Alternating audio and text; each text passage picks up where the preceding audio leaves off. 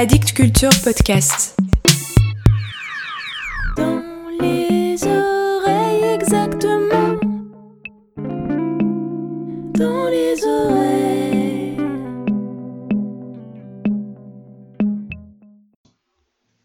Scène 21. Souffleuse. Alors le directeur de mon théâtre pensa. Directeur. Ne pas mourir. Surtout, ne pas mourir. Rester en vie.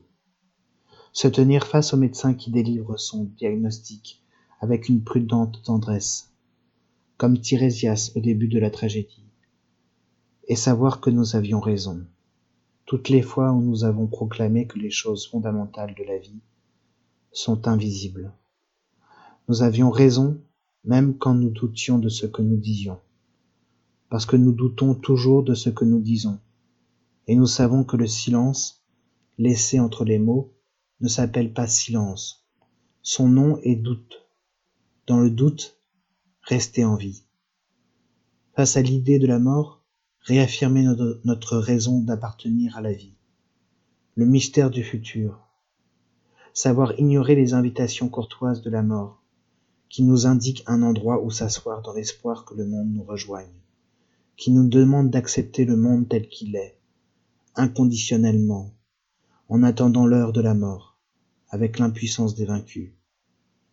Repousser la mort et partir voir le monde, être nomade, découvrir ce qui se cache par-delà la montagne, voyager à l'autre bout de la nuit, peut-être jusqu'à transformer une infime partie de ce monde, ou ne jamais y parvenir.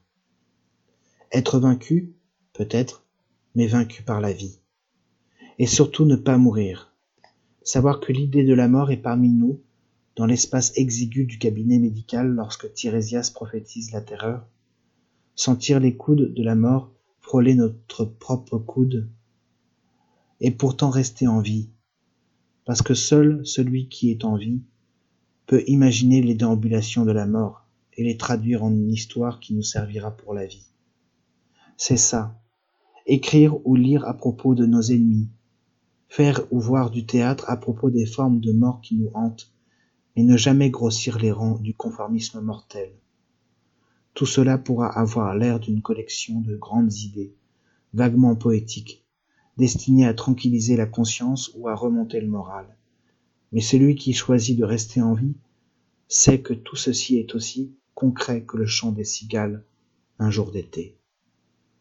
C'est surtout ne pas mourir, savourer la délicieuse difficulté de rester en vie, dans les temps difficiles comme dans les autres, mais jamais dans les temps faciles, parce que nous savons bien que les temps faciles n'existent pas.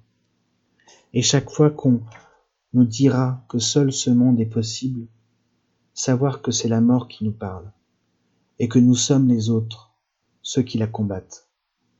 Et pour cela, nous devons préserver les lieux publics et les lieux clandestins, où nous pouvons rester en vie.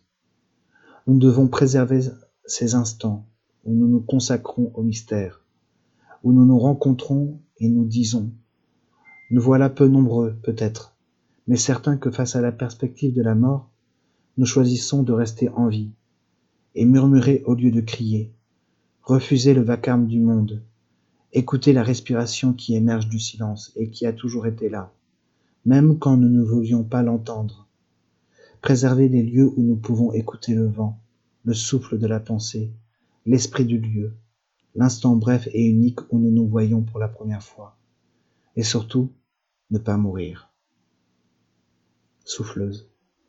Voilà plus ou moins ce qu'a pensé le directeur de mon théâtre le temps d'une longue pause, pour finir par simplement dire Directeur, je n'ai toujours pas de bonne idée, mais j'aimerais vraiment écrire un texte pour toi. Tu acceptes?